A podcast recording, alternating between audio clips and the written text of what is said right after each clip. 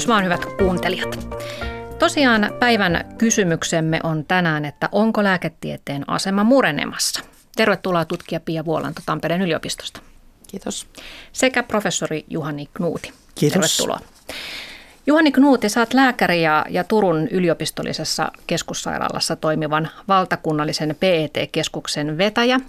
Siellähän tutkitaan muun muassa syöpää ja sydänsairauksia.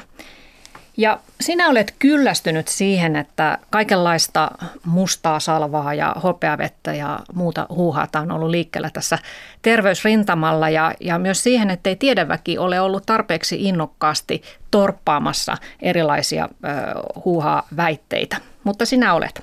Sä oot kirjoittanut jo nelisen vuotta blogia, jossa otat esille aina jonkun tietyn esille tulleen terveysväittämän ja selvität sen todenperäisyyden – Sä oot kirjoittanut muun muassa rokotevastaisuudesta ja homeopatiasta.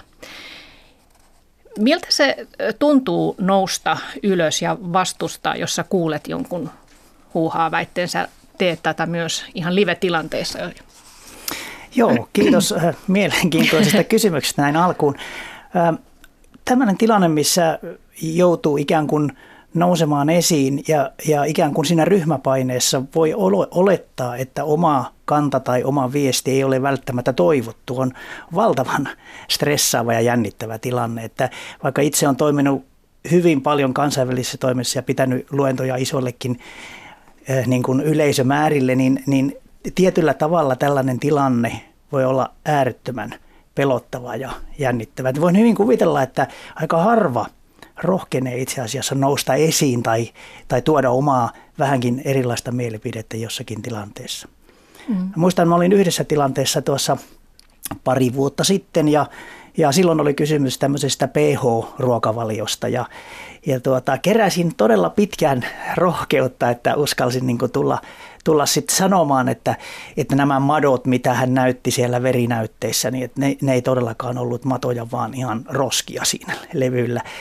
Ja tuota, tämän jälkeen, kun olin tämän, tämän viestini kertonut tälle luennoitsijalle ja yleisölle, niin, niin koin jotenkin tilanteen aika uhkaavana. Ajattelin, että ehkä on parempi poistua siitä tilaisuudesta, mutta kaikista mielenpainuvin oli itse asiassa sen jälkeen, kun olin kävelemässä sitten parkkipaikalla omaan autooni, niin yksi yleisöstä seurasi minua sinne ihan sinne parkkipaikalle asti. Ja mä sitten olin tietysti huolissaan, että minkälaisen ryöpyn saan niskaani, mutta hän halusi halata ja kertoi, että hän oli onnellinen, että joku uskalsi siinä tilanteessa sanoa jotakin järjen ääntä. Eli me, mulle, mulle silloin avautui se, että, että vaikka siellä saattaa olla paljon yleisöä, niin, ja kukaan ei sano mitään, niin se ei silti tarkoita sitä, että he niin kuin uskoisivat tai olisivat samaa mieltä kuin mitä siellä kerrotaan. Et siellä on paljon normaaleja tavallisia ihmisiä, jotka ovat uteliaita ja, ja osa uskoo, mutta suurin osa välttämättä ei ole niin hyväuskoisia, että menisivät kaiken näköiseen huuhaaseen mukaan. Ja tämä rohkaisi minua itseään itse asiassa näkemään myöskin sen, että, että, että valtaosa ihmisistä on todella ihan fiksus ja kriittisesti ajattelevia, eivätkä mene, mene mukaan sitten. Mutta meillä on sitten tietysti ihmisiä, jotka on haavoittuvissa olosuhteissa ja heikkoja ja eikä ehkä pysty ajattelemaan asioita riittävän kriittisesti, niin heitä helposti voidaan sitten höynäyttää ja rahastaakin sitten pahimmassa tapauksessa. Mm. No siinä varmaan vaaditaan tosiaan vähän sellaista kovaa kuortaa, että uskaltaa ottaa esille niitä vääriä väittämiä ja myöskin sitten kestää se mahdollinen kritiikki, joka usein sitten nousee, että jos joku uskaltaa tai vastustaa. No hiljattain sä oot myös ö, ottanut esille lääkäri Antti Heikkilän uuden kirjan ja sun mielestä siinä oli paljonkin faktavirheitä. Millaisia virheitä? Joo, siis sinänsähän voi ajatella, että, että se kirjan yleinen tavoite, lääkkeetön elämä, noin ylipäätänsä on tietysti se, mitä koko lääketiedekin – pyrkii tekemään ennaltaehkäisyn kannalta ruokavalion, elintapojen, liikunnan. Sehän on se ydin, kaikessa se ydin, se ennaltaehkäisevä sevä hoito. Eli sinänsä se yleinen tavoite on, on todella ihan kohdallaan. Ja, ja mä en itse asiassa kritisoinut lainkaan esimerkiksi hänen sitä ruokavalioajatusta. Eli se tämmöinen ketogeeninen ruokavalio voi olla tietylle osalle potilaita ihan hyvä vaihtoehto. Mutta se mikä siinä oli, oli kaikista suurin ongelma siinä kirjassa liittyi nimenomaan niihin todella suuriin massiivisiin asiavirheisiin. Erityisesti siellä puhuttiin syöpähoidoista siihen malliin, että, että jos sitä lukee, niin voi tulla sellainen kuva, että esimerkiksi solusalpaaja tappaa ihmisiä ja sen sijaan kannattaisi mieluummin käyttää jotain ruokavaliohoitoa. Ja, ja, tota, ja mä en ollut ainoa, joka havaitsi, että koska se, sehän johti sitten aikamoiseen niin kuin kritiikkiin aika moneltakin, että mä vaan toin esille niitä tiettyjä isoja kuvioita, mitä siinä tarinassa oli. Eli tarjottiin niin kuin lähes kaiken pelastavana hoitona tiettyä ruokavaliohoitoa, vaikka me tiedetään tutkimusten valossa. Eli suurimpaan osaan niistä sairauksista sillä ruokavaliolla ei ole mahdollisuutta vaikuttaa. Kieltämättä silti se ruokavalion tiettyä sopivuutta tietylle potilasryhmälle, kuten ylipainoiset diabetikot, sehän on todettu, että se on hyvä vaihtoehto. Mm. Mutta ei kuitenkaan pitkällä aikalla sen parempi kuin esimerkiksi suosituksen perusteella tehty kunnollinen ruokavalio. Mm. Et vaan se, on, se fakta on tietysti, että suurin osa ihmisistä ei noudata ruokavaliosuosituksia. Se oli viimeisessä taisi olla 20 prosenttia väestöstä syö lähes tulkoonkaan niin suositusten mukaisesti. Joo, tämähän on suosittu tämmöinen salaliittoteoria, että viranomaiset olisivat jotenkin salaliitossa elintarviketeollisuuden kanssa ja nämä THLn ravintosuositukset, ne ovat ne, jotka sairastuttavat ihmisiä, vaikka tosiaan todellisuudessa hyvin harva edes syö niin kuin niiden suositusten mukaan, että ehkä he ovat sairaata sen takia, että he eivät noudata niitä. No, mutta... Mm, Antti Heikkilähän sitten hyökkäsi puolestaan sinun kimppuusi ja, ja luonnehti sinua menneisyyden mieheksi, joka, joka höpisee omiaan. Mutta tämä on mun mielestä tässä se nimenomaan se hämmentävä seikka, että te olette kumpikin lääkäreitä ja, ja tota, te kiistelette keskenään näistä asioista, että mikä on totta. Niin Eikö tämä ole just sellainen asia, joka tässä voi aiheuttaa myös sitä lääketieteen kriittisyyttä, että on niin monta eri ns-totuutta? No ehkä, ehkä kuitenkin todellisuus on, on niin, että, että ei siellä nyt varsinaisesti ole kysymys mistään tieteellistä kiistasta. Ei tässä ole mitään koulukuntaeroja, että lääkäreistä tietty osa olisi sitä mieltä, kun esimerkiksi tuossa kirjassa sanotaan. Se on aika pieni vähemmistö, jotka noin sitä tulkitsee. Tässähän oli kysymys siitä, että ikään kuin mentiin tulkitsemaan tietyn ruokavalion niin kuin vaikutuksia suorastaan niin kuin ylimaallisiksi. Mm. Ja, ja tota, kysymys ei ole siis tieteellisen faktan ristiriitoisuudesta, vaan että joku tulkitsee niitä tieteellisiä faktoja omalla tavallaan. Mutta joka tapauksessa, että lääkärit muuta. Joo, kyllä, keskenään, niin kyllä. se on hämmentävä ihmisten mielestä. Aivan varmasti. Mm. No, tutkija Pia Vuolanta Tampereen yliopistosta, sä johdat kolmivuotista hanketta, äh, tutkimusta, jossa pyritään selvittämään, että mitä tämä meidän maassamme esiintyvä lääketiedekriittisyys oikeastaan on – niin miten sä itse sen määrittelet? Mitä se tarkoittaa? No mä määrittelen sen sen kautta, että miten ihmiset, jotka käy vaihtoehtohoidoissa tai kieltäytyy rokotteista, miten he määrittelee sen ja mm. mitä he, he niin kuin ajattelee. Ja tota, nythän tässä lääketiede kriittisyyttä määriteltäessä, niin ensin, ensin voidaan todeta just niin kuin Juhani Knuti sanoi, että – hyvin vähän on tällaista tiedevastaisuutta havaittavissa, että niin kuin vastustettaisiin sitä, että, että tota lääketiede ei saa olla olemassa tai että sitä, se, on, se on jotenkin lähtökohtaisesti väärää. Ei vaan on suuri luottamus siihen, että tieteellä, lääketieteellä voidaan auttaa ihmisiä ja lääketiede nimenomaan toimii niin kuin, niin kuin oikeasti sen on tarkoitus mm. to, toimia auttaa potilaita ja lisätä meidän hyvinvointia ja, ja tota, parantaa, parantaa sairauksia. Mutta sitten niin voidaan eritellä sitä, että millä tavalla ihmiset sitten kritisoi lääketiedettä.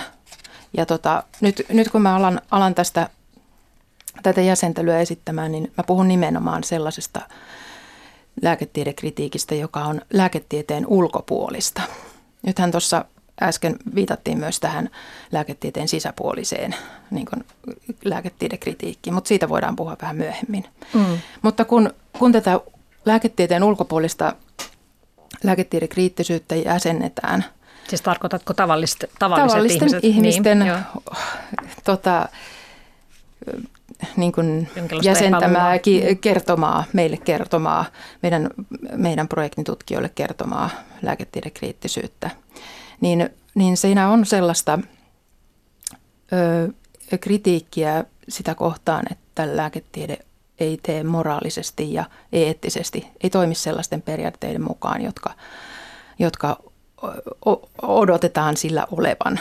Eli tällä tarkoitetaan sitä, että, että tota, lääketiede, saatetaan syyttää lääketiedettä siitä, että se on jonkun lääkeyhtiöiden talutusnuorassa, eikä, eikä tee sitten niin kuin, pyyteetöntä, pyyteetöntä tutkimusta. Tämä on niin kuin yksi, yksi aspekti tässä. Sitten hyvin laaja osa tästä lääketiedekriittisyydestä on, on tota, kohdistunut terveydenhuollon ammattilaisiin. Siihen, että terveydenhuollon ammattilaiset eivät toimi sillä lailla niin kuin heiltä odotetaan. Heillä ei ole riittävästi aikaa potilaille, heillä ei ole riittävästi niin kuin, asiantuntemusta hoitaa potilaita. Heidän vastaanottoaikansa on liian lyhyitä. He eivät, terveydenhuollon ammattilaiset jollain tavalla niin kuin eivät toteuta niitä odotuksia, mitkä heille on. He eivät pysty auttamaan potilaita niissä vaivoissa, mitä he tulevat sinne terveydenhuoltoon hoitamaan. Mm, eli tämmöinen niin kuin pettymys. Ja pettymys siihen terveydenhuoltoon. Sitten yksi osa lääketiedekriittisyydestä on myös se, että niin kuin analysoidaan sitä, että lääketiede on niin epätäydellistä. Tai että siinä se on niin kuin sellaista, että siinä ei niin kuin, ö, kerätä riittävästi dataa, tai sitä dataa kerätään väärällä tavalla. Että mm-hmm. sitä niin kuin sitten ö, ö, kritisoidaan, kritisoidaan nimenomaan sitä, että lääketiedeyhteisö on, on niin kuin epätäydellinen ja kuitenkin sitten niin kuin, ö, ilmentää kaikella toiminnallaan, että se tietää kaiken. Niin, esiintyy täydellisenä. Eli esiintyy täydellisenä, eli sellainen niin kuin ristiriita siinä nähdään.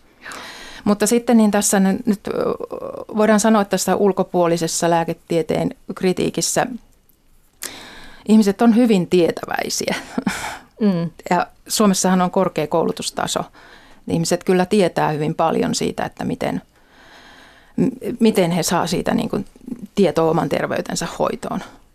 Mutta niin kuin sen sanoin tuossa alussa, että, että hyvin niin kuin, mä näen, että ensisijaisena vaihtoehtona nähdään se lääketieteen pariin hakeutuminen ja lääkärin vastaanotolle hakeutuminen. Ja sitten haetaan tietoa, jotain täydentävää tietoa jostakin muualta. Haetaan mm. sitä tuttavapiiristä, tuttavapiirin kokemuksista. Sitten, sitten tällaiset monenlaiset maailmankatsomukset määrittää sitä, minkälaisia, minkälaisia tietolähteitä käytetään – ja, ja sitten niin kuin tällaisissa sosiaalisen median verkostoissa muodostetaan yhdessä sitä tietoa ja jaetaan tietoa.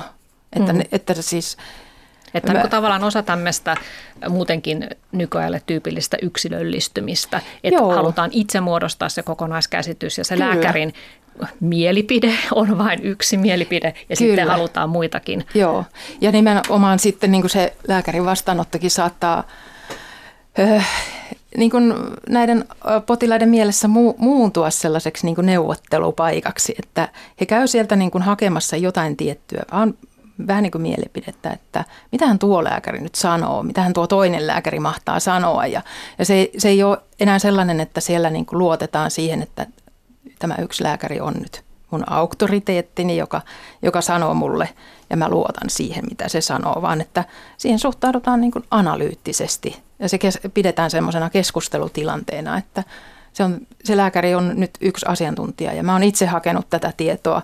Mä tiedän tästä sairaudesta jostakin. Nythän on siis Suomessa sekin tilanne, että kuka tahansa kansalainen voi mennä ta, tota, yliopiston kirjastoon ja tehdä siellä tiedonhakuja. Ja tällaista tapahtuu. Ihmiset mm. tekee sitä, koska se on mahdollista ja he, Joo, he on eikä... kykeneviä tai kokee olevansa kykeneviä niin kuin suodattamaan tietoa. Joo. Eikä tietysti välttämättä huono asia, että ihmiset hakevat tietoa, mutta, hmm. mutta tuota, mitä mieltä te olette, hyvät kuuntelijat, tästä, että mitä kaikkea tässä nyt kuulette? Onko teidän mielestänne lääketieteen asema murenemassa ja luottamusterveyden hoitoon, virallisen terveydenhoitoon rapautumassa? Voitte mennä Yle Areenaan ja sieltä sitten Sari Valto ohjelma jaksoihin ja siellä on otsikko keskustele täällä lääketieteen asemasta. Jättäkää sinne kommenttia. Mutta vaikuttaako tässä taustalla myös tämmöinen yleinen ö, yhteiskunnan ilmapiiri, että myös meidän poliittinen järjestelmä on jonkinnäköisessä voi sanoa kriisissä, että ei välttämättä enää luoteta siihen, että politiikan tavoite on toimia ihmisten hyväksi, niin samalla lailla on myös epäluuloa terveydenhoitoviranomaisia kohtaan, että toimivatko he oikeasti meidän ihmisten hyväksi. Mitä mieltä saat Juhani Knuuti näistä, mitä Pia tuossa edellä Hyvin, hyvin tuttuja ajatuksia ja voin kyllä jakaa aika monet noista. Ehkä olisi hyvä erottaa myöskin tämä itse lääketiede ja terveydenhuoltojärjestelmä, mm, koska joo. terveydenhuoltojärjestelmähän pyrkii toteuttamaan sitä käytännössä sitä lääketieteen tuomaa tietoa. Että toki siis tämä, tämä, tämä aika, ajan pula lähinnä, mikä on per potilas, niin sehän on ihan valtava rajoite sille, minkälaista potilaslääkärisuhdetta, jos puhutaan näin, voidaan. Ja kyllähän se totta on, että, että tämä suhde on muuttunut. Ei, ei ole enää auktoriteettiasema, eikä se ei ole mitään pahaa. Sehän on hyvä, että ihmiset myöskin itse ottavat enemmän vastuuta. Mutta samaan aikaan meillä on yhteiskunnassa tämä ää, tapahtunut tämä ilmiö siinä mielessä, että vaikka tieteeseen luotetaan ja lääketieteeseen luotetaan vuosi vuodelta aina vaan enemmän – mutta silti on näkyvämmin esillä just nämä tämmöiset epäluottamusilmaisut ja, ja kaikenlainen kritiikki. Ja sehän osin tämä koko yhteiskunnan kritiikki terveydenhuolto ja muualle, sehän syntyy niin sosiaalisen median voimasta. Ihmiset pystyy niin löytämään toisensa kuplautumaan ja mm. tulemaan mm. rohkeammin, uskaltaan sanoa vähän outojakin väitteitä. Eli se tavallaan luo semmoisen niin kuvan siitä, niin kuin me olisimme valtavan tämmöisen niin kritiikkivyöryn kohteena, vaikka todellisuudessa, jos tutkimuksiin luotetaan, niin yhä useampi luottaa kuitenkin siihen tieteeseen ja tutkimukseen. Mm. Joo, se on totta, että jo. tässä ihan viimeisimmät nämä tiedeparometrikyselyt osoittavat, että joo. luottamus tieteeseen ja erityisesti lääketieteeseen on – on korkea. Mutta onko se sitten se joku pieni äänekäs joukko, joka opponoi? Ei se pelkästään pieni olla ja varmaan on aihettakin. Kyllä mm. minun mielestä terveydenhuollossa olisi, olisi paljon korjattavaa. Kyllähän me tiedetään hoitoon pääsyn nopeus.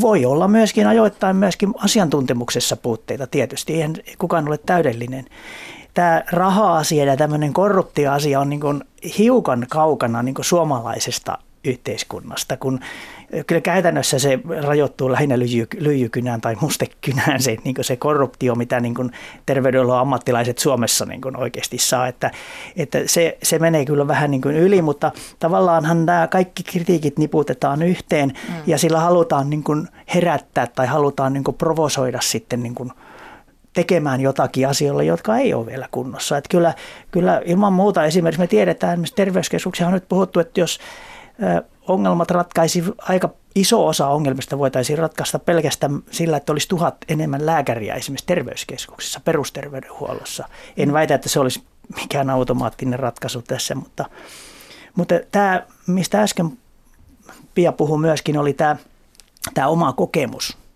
Hmm. Ja mm. tähän on nyt noussut sellaiseksi niin kuin kaiken määrääväksi tekijäksi.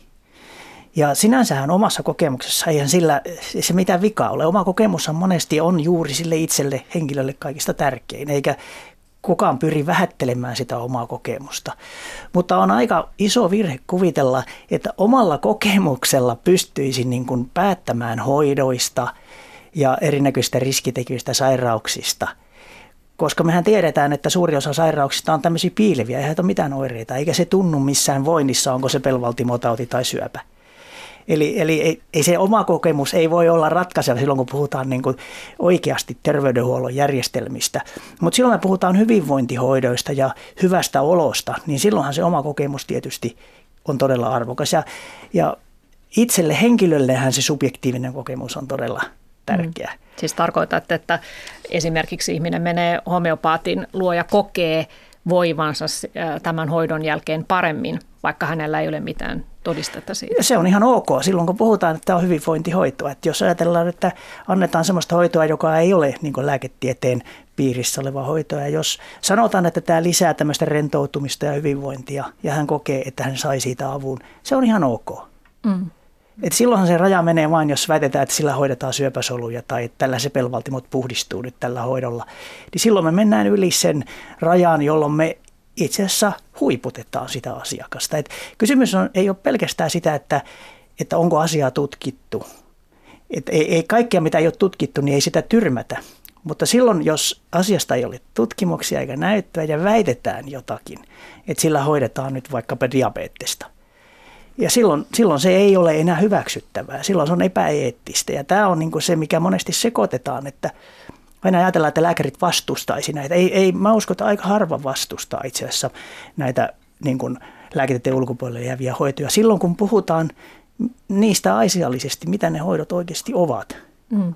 Puhutaan kohta itse asiassa lisää näistä, näistä tuosta vaihtoehtohoidoista, mutta vielä tästä yleisestä ilmapiiristä, niin te molemmat otitte esille tämän somen, että ihmiset hakevat ikään kuin samanmielistä porukkaa Suomesta ja keskustelevat keskenään ja sitä kautta vahvistavat sitten niitä omia, omia mielipiteitään ja ehkä sitten uskaltautuvat sananvapauden nimissä vastustamaan virallisia totuuksia, niin tota, Sähän oot Juhani Knuuti, kun sä pidät sitä blogia, niin kun mä kävin siellä katsomassa, niin huomasin, että siellä kommenttikentässä aina muutama aika fanaattiselta vaikuttava ihminen vastustaa periaatteesta ihan kaikkea, mitä sä kirjoitat, mutta sä jaksat aina kommentoida takaisin.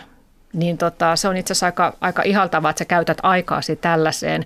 Mutta tota, pitäisikö sun mielestä muidenkin tieteilijöiden tehdä enemmän tällaista – koska Joo. tehän ette tavallaan niin kuin, on sitten tutkija tai, tai tuota, lääkäri, niin tehän ette niin sanotusti saa mitään siitä, että jaksatte käydä dialogia kansalaisten kanssa.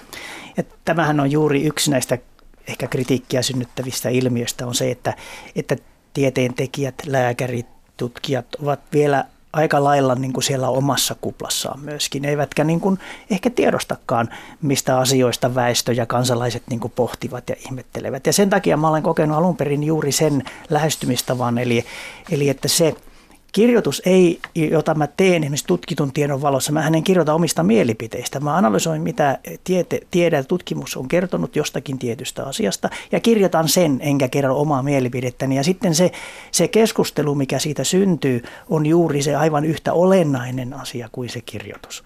Siitä syntyy se aito vuorovaikutus ja, ja tota, mä olen yrittänyt nyt jo aika pitkään saada muitakin tieteilijöitä enää isommassa määrin – tulemaan niin kuin sama, niin kuin tavallaan osallistumaan siihen yhteiskunnalliseen keskusteluun, koska jos ei siellä ole tutkijoita eikä lääkäreitä, niin ketkä siellä on?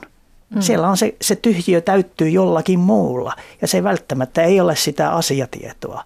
Ja tämän takia minusta se tietynlainen sitkeys ja kärsivällisyys ikään kuin siinä vuorovaikutuksessa, niin se palkitsee se sillä tavalla, että mä tiedän, että niitä lukee sellaisetkin, jotka eivät kritisoi. Eli se on niin tämmöistä tietynlaista ajattelun kehittämistä ja keskustelu. Asioista voidaan keskustella semmoista asioista, mä itse omassa kuplassani edes tajuaisi, että tästä asiasta voisi olla epäselvyyttä. Mutta silloin kun mä saan semmoisen kommentin, mä näen, että ai joku voi ajatella näin niin sitten mä pääsen ikään kuin siitä asiasta keskustelemaan. Ja, ja se, sen takia se musta on ollut sella, juuri tämän mun blogioiteminan yksi tämmöinen niin kuin niin kuin mä oon kokenut se hirveän myönteiseksi, jos, joskin tietenkin siihen menee aikaa silloin, kun pyrkii reagoimaan näihin niin lukijoiden omiin kommentteihin. Mm. No, oot, mä olen ihan samaa mieltä ja arvostan sitä suuresti, että, että näkee sitä vaivaa, että niin kun, äh, lähtee keskustelemaan potilaiden ja ihmisten kanssa kansalaisten kanssa siitä, että mitä, millä, mitä perusteluja on, mitä perusteluja lääketieteellä on niin kuin siihen, että joku tietty hoitomuoto ei ole niin kuin hyväksytty terveydenhuollossa tai, tai tällaisia muita perusteluja. Minusta se on hirveän tärkeää ja, ja, ja näkisin kyllä just sen, että tämä on niin kuin ihan avainasia, tämä dialogi tässä, tässä tota, Mä en ehkä sanoisi sillä että auktoriasemaa auktoriteettiasemaa ei enää ole. Mun mielestä lääketieteellä ja lääkäreillä on vielä auktoriteettiasemaa tässä yhteiskunnassa, mutta, mutta, mutta siis se, että niin kuin tämmöistä keskustelevuutta ja tämmöistä dialogisuutta niin kuin halutaan, tarvitaan ja siihen on oltava niin kuin valmis niin kuin tieteilijöiden ja lääketieteilijöiden erityisesti, mm. niin se on, se on mun mielestä kyllä tässä sellainen vähän erilainen, äh, erilainen kuin aikaisempana, tänä niin kuin some-aikana tyypillinen, mm. tyypillinen piirre. Joo, no mediahan yleensä syytetään tästäkin, että, tuota, että me mediassa vääristellään terveysasioita ja laitetaan mutkat suoriksi. Ja erityisesti on kritisoitu sitä, että ohjelmissa laitetaan tieteilijä, tiede, tiede, tieteen edustaja ja sitten joku niin kuin muutaman viikonlopun kurssin käynyt vaikka personal trainer vastakkain puhumaan ravintoasioista. Tähän on tyypillinen, olen itsekin tehnyt näin.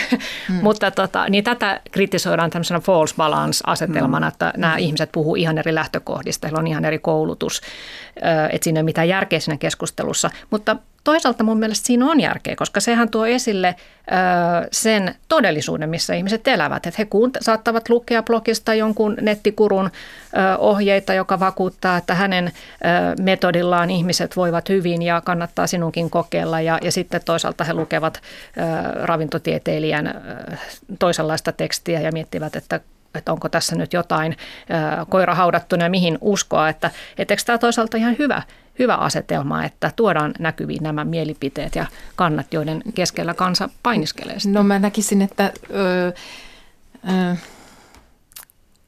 kyllä tämä niin vastakkainasettelun sitä on nyt niin nähty kyllä, että kyllä niin mä, mä kritisoisin mediaa siitä, että tavallaan niin kuin, niin kuin rakennetaan uudelleen ja uudelleen sitä vastakkainasettelua. Että kyllä mun mielestä niin kuin esimerkiksi tässä, tässä ohjelmassa, missä me keskustellaan ja analysoidaan, analysoidaan mitä, mitä yhteiskunnassa tapahtuu, niin se on ehkä hedelmällisempää niin kuin mun mielestäni. Että, mutta siis sehän onkin siitä, ehkä se mun lähtökohtani, kun mä oon yhteiskuntatieteilijä ja mä ajattelen, että, että mun tehtäväni yhteiskunnassa on juuri purkaa näitä vastakkainasetteluja – mm. niin sitten mä näen, että se on niin kuin vaarallista ja myrkyllistä, että niin kuin uudestaan ja uudestaan rakennetaan se, se asetelma, että tässä on hyvin vahvat jotkut mielipiteet ja tämä on mustavalkoinen asia ja tässä on vaan joko lähdet joko sille tielle tai joko tälle tielle, että sitten niin kuin ei ole mitään semmoista keskitietä, kun suurin osa ihmisistä on kuitenkin ihan keskitiellä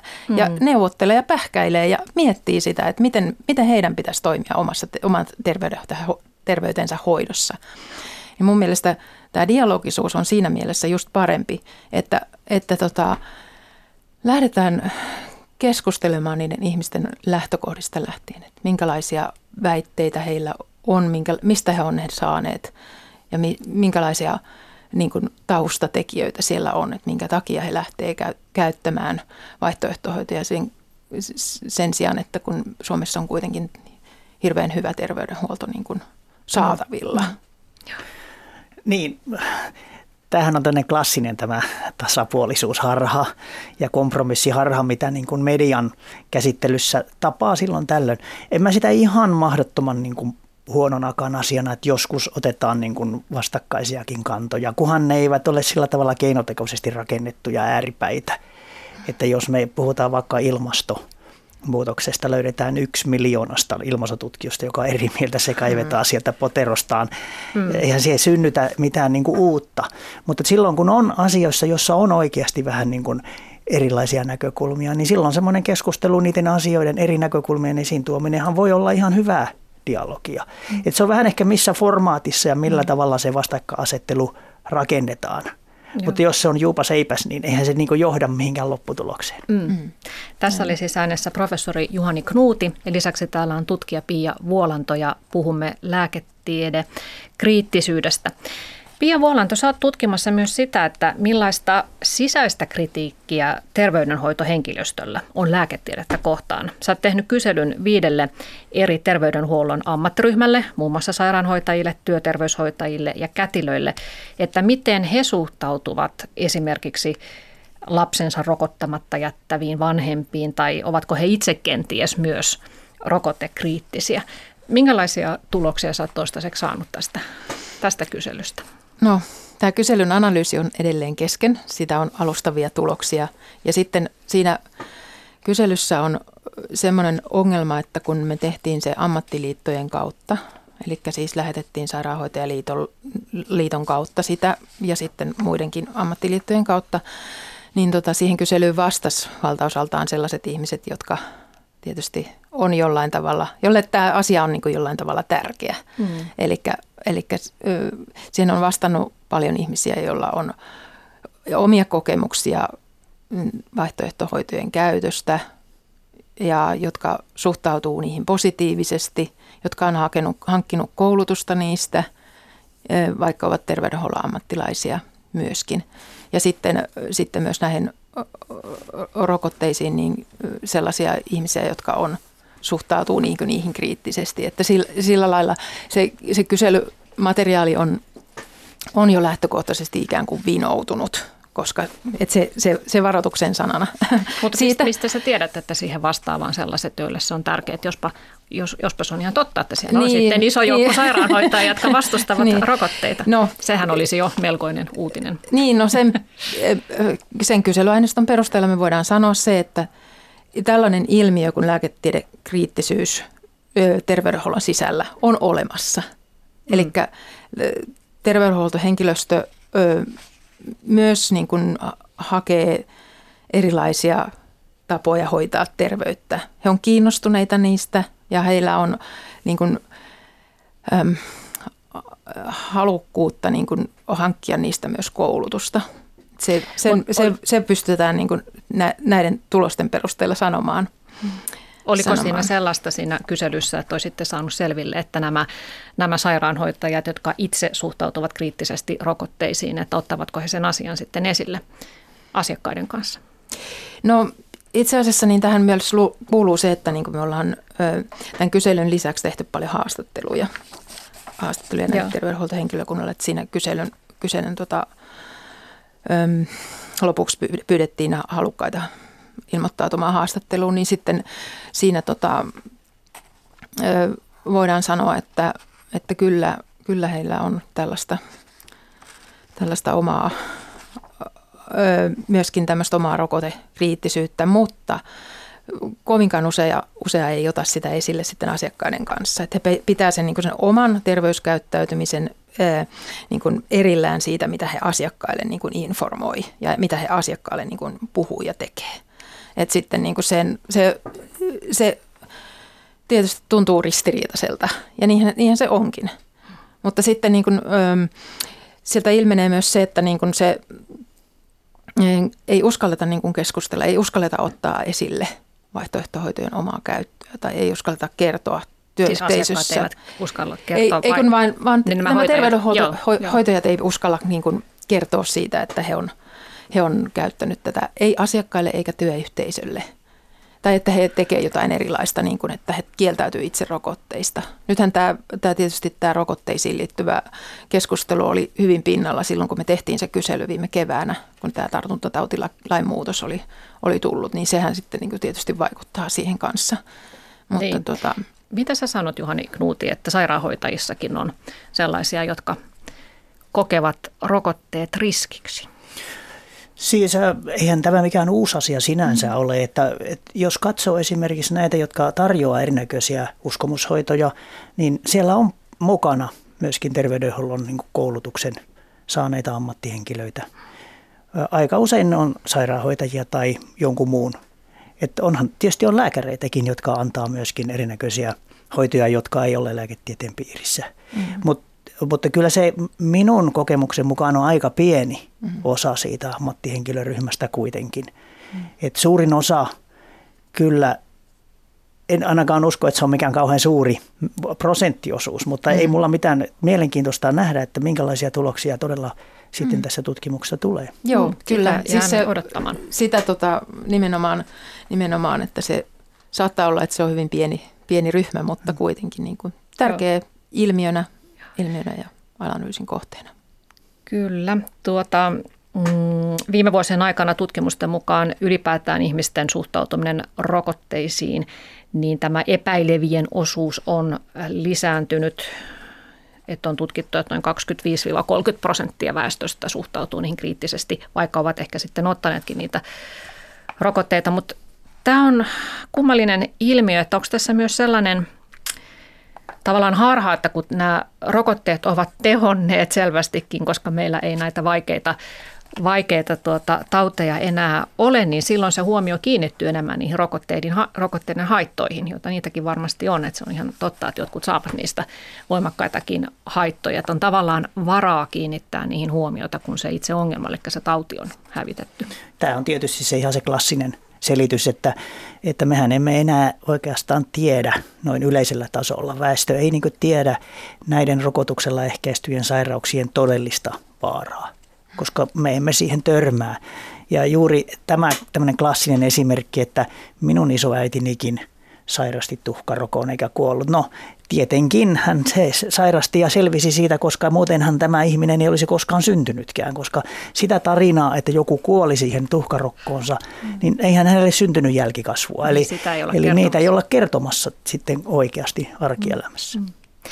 No Pia Vuolanto, sä oot haastatellut myös lääkäreitä, jotka sen oman lääkärin työnsä ohessa antavat ns. vaihtoehtoisia hoitoja, kuten homeopatiaa tai akupunktiota tai yrttihoitoja.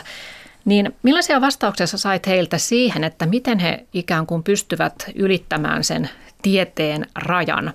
Et toisaalta he edustavat lääketiedettä, mutta sitten toisaalta he antavat hoitoja, joissa ei ole vankkaa tutkimustulosta mm. takana.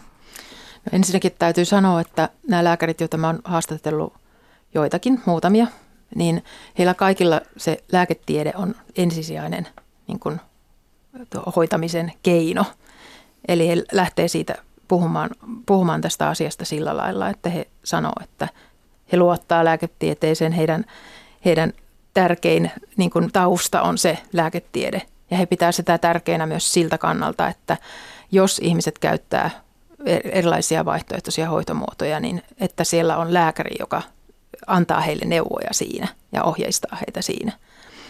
Mutta tota, tämä rajojen ylittäminen, niin se on, se on niin kuin hyvin monimutkainen asia heillekin. Että he, he niin kuin analysoi sitä, sitä ja, ja, ja pohtii sitä, että kuinka he, niin kuin, kuinka he siinä niin kuin toimii.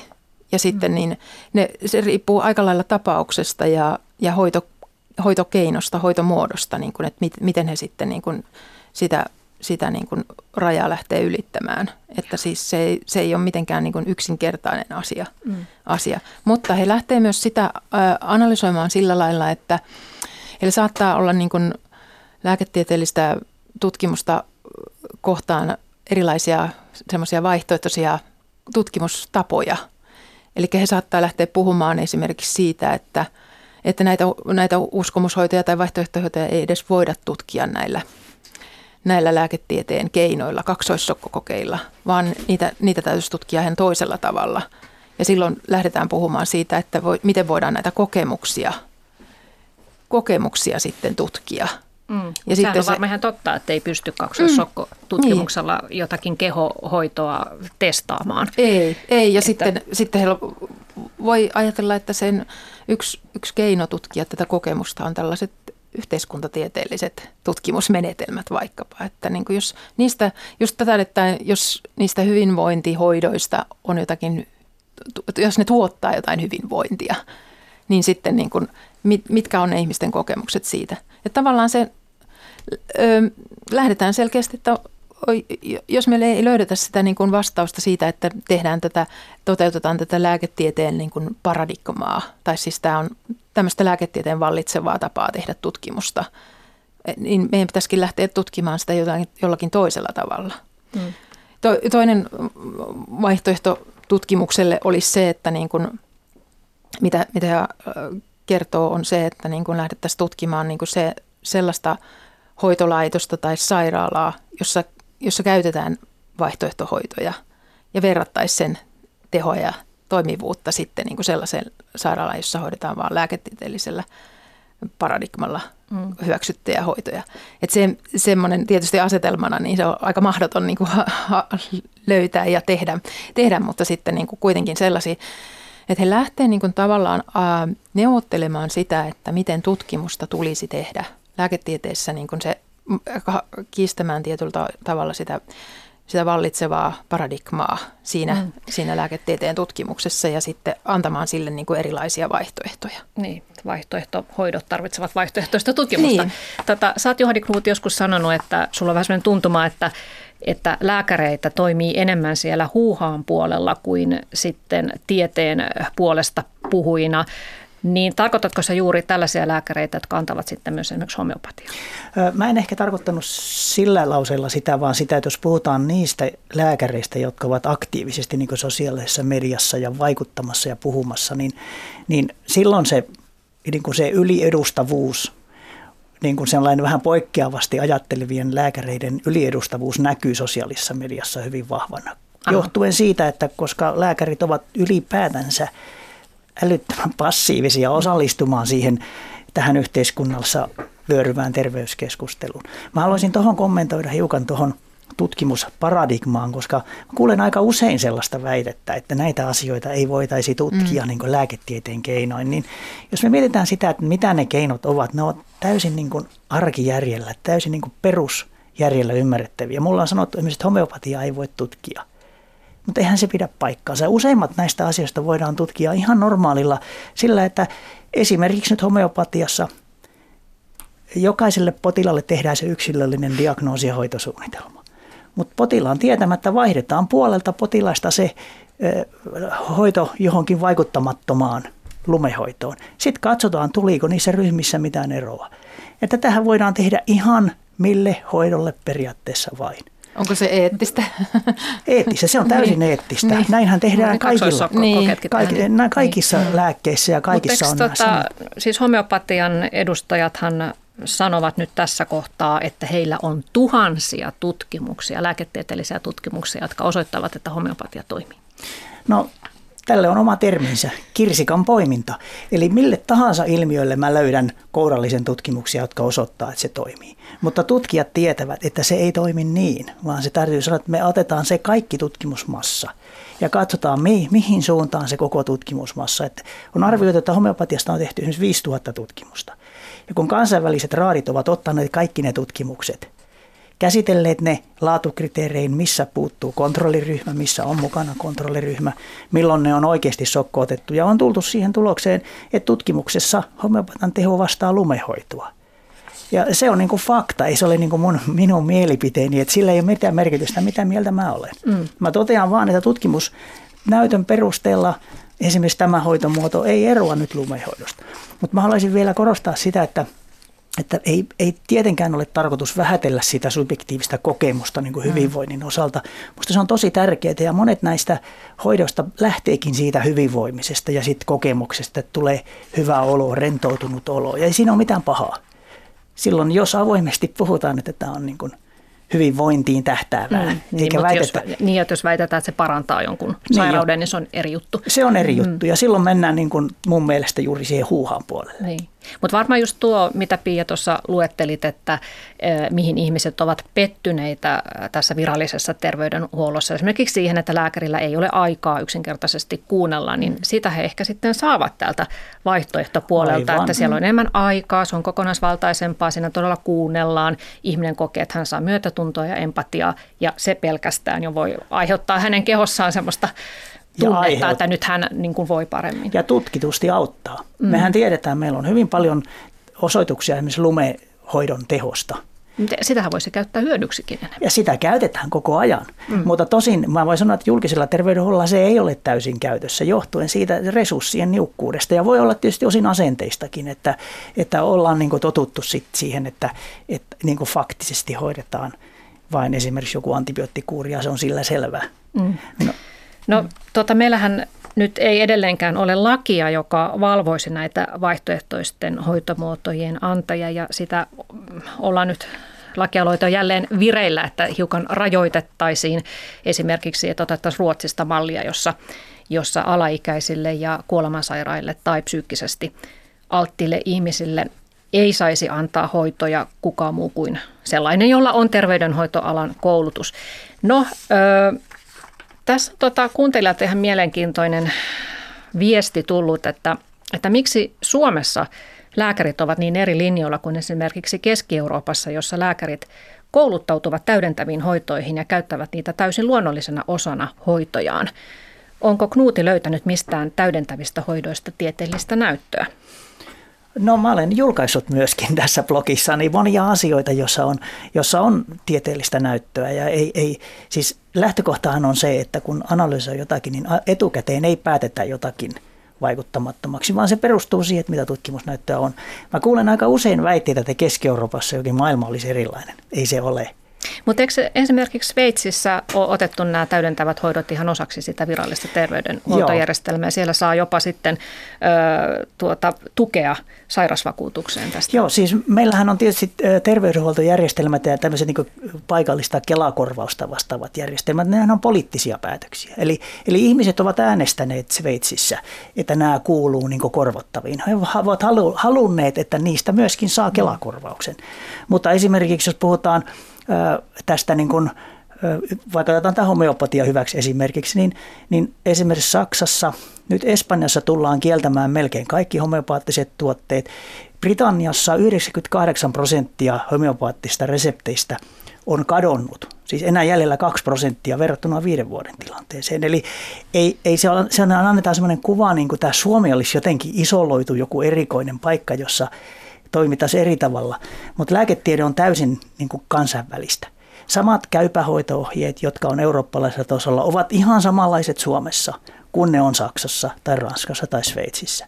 Mutta on sitten poliittisia päätöksiä, että mitä esimerkiksi halutaan niin kuin yhteiskunnan varoilla esimerkiksi minkälaisia palveluita voidaan niin korvata hmm. rahallisesti, niin se ei perustu tieteeseen vaan se on poliitikkojen niin, on siis ilman muuta selvää, että kulttuurisesti on erilaisia tapoja. Eli siis semmoiset hoidot, mitä, mitä Suomessakin pidetään e, epätieteellisinä, niin nehän on ihan käy, käypää tota, niin kuin, niin kuin kiinalaisessa lääketieteessä. Kiinassa, Kiinassa käytetään edelleen niin kuin rinnakkain kiinalaista lääketiedettä ja, ja länsimaista lääketiedettä. Ja Intiassa Ayurveda-hoidot on, on käytössä ja näin. Että kyllähän tällainen, mutta tällainen niin kuin, ylipäätänsä tähän niin kuin kansainvälisiin malleihin vetoaminen, niin sehän on niin kuin yksi tapa niin kuin oikeuttaa ja, ja tuoda Suomeen niin kuin hyväksyttävämmäksi näitä vaihtoehtohoitoja. Että mm. se, se on niin kuin, että meillä, meillä ollaan nyt takapajulassa ja meillä ollaan nyt sitten niin kuin hirveän, hirveän huonossa tilanteessa, niin se on, se on yksi tapa niin kuin – ö, oikeuttaa tätä toimintaa. Mutta sitten niin, vielä, vielä lisäisin sen, että tota, kyllä näillä kulttuurieroilla on merkitystä. Eli esimerkiksi ei tarvitse mennä niin kauas kuin Keski-Eurooppaan, voi, voi mennä ihan Venäjälle. Ja nähdään, että siellä on terveydenhuollon sisällä käytössä ihan erilaisia hoitoja. Että siis niin kuin lääketiede on siellä, mutta sitten lääkärit antaa ihan toisenlaisia hoitoja kuin Suomessa. Mm. Sitten tarvitsee mennä Viroon. Virossa on hyvin erilaisia tapoja hoitaa terveyttä. Apteekki näyttää täysin toisenlaiselta. Kyllä. Ja, ja niin, niin kuin näin, että se, näitä, näitä kulttuurieroja on, mutta se, että niihin niin kuin vedotaan, niin se on yksi osoitus siitä, että niin kuin, ö, halutaan oikeuttaa sitä – Mm, täällä, täällä Suomessa tehtävää toimintaa halutaan oikeuttaa sille. Ja, ja voi sanoa, että, että nythän on kysymys terveydenhuollon järjestämisestä. Lääketiedehän on se sama. Mm. Ja mä tiedän, mä oon niin paljon Kiinassa ollut, että mä tiedän, mm. että siellähän siis länsimainen lääketiede on se lääketiede, mikä siellä on. Mm. Mutta kun siellä on valtava popula, sitä lääketiedettä on oikeasti tarjolla vain pienelle osalle väestöä, mm. niin ei ole muuta kuin se perinteinen kiinalainen tarjolla sit isolle osalle väestöä. Sama koskee Intiaa, että niin. ei ole siis muuta kuin sitten niin kuin perinteisiä hoitomuotoja. Yksinkertaisesti Joo. ihmiset eivät pysty maksamaan niin. niistä niin. länsimaisen lääketieteen hoidoista. Mm. Et se on niin kuin Tuota, näitä tämmöisiä erilaisia hoitomuotoja, jotka eivät kuulu viralliseen terveydenhuoltoon, niin niitähän on peräti parisen sataa, ei pelkästään homeopatia, vaan on osteopatia, naprapatia, joogaa, kiropraktiikkaa, reikihoitoa, vyöhyketerapiaa, aromaterapiaa, roosen, roosen menetelmää, jäsenkorjausta, hypnoosia ja vaikka mitä.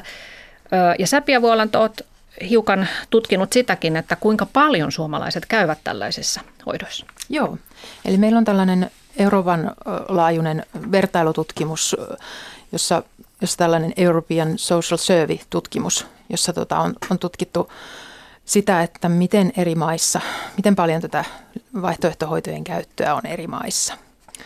Ja sitten tota, siitä nyt sitten niin kuin sitä, että mitä hoitomuotoja siinä on kysytty, niin on, sitä, siinä on yritetty kysyä mahdollisimman laaja kirjo erilaisia hoitomuotoja, mutta se tietysti vaikuttaa siihen, että mitä, mitä vastauksia saadaan. Mutta Suomihan näyttäytyy hyvin vahvasti sellaisena maana, jossa käytetään paljon enemmän vaihtoehtohoitoja kuin monissa muissa maissa. Eli me saatiin tällainen 30-35 prosentin vaihtoehtohoitojen käyttö väestössä tulos, mm. joka on niin kuin, niin kuin tosi, tosi paljon sitten verrattuna. Tosin, tosin niin kuin muissa Pohjoismaissa oli varsin samantyyppistä tuloksia, mutta sitten esimerkiksi Saksassa ja Sveitsissä oli paljon matalammat nämä – mm. väestönkäyttöluvut. Ja sitten Etelä-Euroopassa myös oli hyvin paljon matalammat nämä vaihtoehtohoitojen käyttöluvut. Täytyy että, varmaan sitten muistaa kuitenkin se, että jos 35 prosenttia suomalaisista käyttää vaihtoehtohoitoja, niin, niin 35 prosenttia suomalaisista ei kuitenkaan katso, että lääketiede olisi jotenkin väärässä, vaan he, suuri osa on varmaan sellaisia, jotka uskovat lääketieteeseen, mm. mutta haluavat sitten täydentää sitä oloansa, käydä ehkä jossain niin kuin rentoutuksen mm. vuoksi tai hakemassa juuri sitä. Joo, ja tässä kyselyssä paikkaa. nimenomaan olikin kysytty siis tässä European Social Survey-tutkimuksessa, että oletko käyttänyt jotakin näistä hoitomuodoista niin 12 kuukauden aikana. Oletko, se, se yksi, yksikin kerta on käyttöä silloin, eli sitten niin kuin, siinä ei niin kuin tutkittu sitä, että kuinka usein olet käynyt, käynyt jossain hoidossa, kuinka säännöllistä se on. Jos olet kokeillut jotain hoitoa, niin se on jo yksi. Niin kuin, että se, sekin, sekin nostaa sitä käyttölukua. Mm. Mutta sitten niin me ollaan myös tutkittu tätä semmoisella suomalaisella aineistolla, jossa on, jossa on vertailutietoa sitten vuodelta 2008 ja 2018 toimesesta kyselystä, mm, jota me ei ole myöskään itse tehty, vaan taloustutkimus on tehnyt sen ja se tutkimus ei ole meidän, ei ole meidän määrittelemiä, mitkä on ne hoitomuodot, mitä on kysytty. Mutta siinä tota, niin, nyt päästään katsomaan sitä, että, että tota, onko tämä väestön vaihtoehtohoitojen käyttö niin kuin muuttunut ajassa. Ja tota, semmoinen alustava tulos, mä voin sanoa sen, että, että tämä tota, vaihtoehtohoitojen käyttö ei ollut lisääntynyt sinä aikana, vaan se oli päinvastoin vähentynyt. Joo. Eli tietyllä tavalla voidaan tehdä se johtopäätös, että, että tota, väestössä ei ole siis ainakaan lisääntynyt tämä, tämä vaihtoehtohoitojen käyttö, vaan ehkä se, on, ehkä se oli vä, tota, niin vähenemään päin. Joo. No vielä tota, tähän loppuun, niin tosiaan niin kuin alussa tai tässä jossain vaiheessa mainitsinkin, niin tiedeparometrin mukaan suomalaiset luottavat yhä todella paljon tieteeseen, mutta sitten täällä oli tällaisia tässä kyselyssä, johon yli tuhat suomalaista on vastannut, niin oli mielenkiintoisia väittämiä, joista voitaisiin nyt yksi tässä ottaa loppuun. Eli kaksi viidestä, eli 40 prosenttia vastaajista yhtyy näkemykseen, jonka mukaan niin sanotuilla niin sanotut kansanparantajat omaavat tietoja ja taitoja, joita lääketieteellä ei ole. Asian kiistää kolmannes, 34 prosenttia. Mutta siis 40 prosenttia uskoo, että kansanparantajilla on tietoa, jota lääketieteellä ei ole. Se on aika iso määrä. Joo, se oli, siinä on kolme kysymystä, jotka liittyy näihin vaihtoehto- tai tämmöisiin uskomus hoitoasioiden lääketieteen osalta ja niissä kaikissa on suurin piirtein tämä sama prosentti. Et puhutaan 20-30 prosenttia väestöstä pitää niitä, niillä on jonkun merkitys. Eli se, sehän on pienentynyt se prosentti joka kerta, kun sitä on mitattu, mutta silti se on aika suuri osa väestöstä. Jos ajatellaan, puhutaan niin miljoonan luokan ihmismassasta, jotka ajattelevat näin. Mm. Ja, ja se on tietysti sillä aika yllättävää. Mm. Ja, mutta kertoo aika paljon siitä, että miten me ihmiset olemme aika lailla niin kuin subjektiivisia ja irrationaalisia. Että me emme ajattele loogisesti analyyttisesti useimmiten asioita, vaan juuri sillä niin kuin tunteen ja kokemuksen kautta enemmänkin. Mutta tämä, se trendi, sitä trendiähän on aina kerrottu, että on oikeansuuntainen trendi. Mutta monesti unohdetaan, että kuinka suuri määrä ihmisiä oikeasti on mukana. Mm. Kiitoksia Juhani Knuuti ja Pia Vuolanto tästä keskustelusta. Olisi ollut kiva jatkaa, mutta aika taas loppuu kesken. Ja oikein mukavaa päivänjatkoa teille hyvät kuuntelijat ja me tavataan taas sitten ensi tiistaina. Moikka!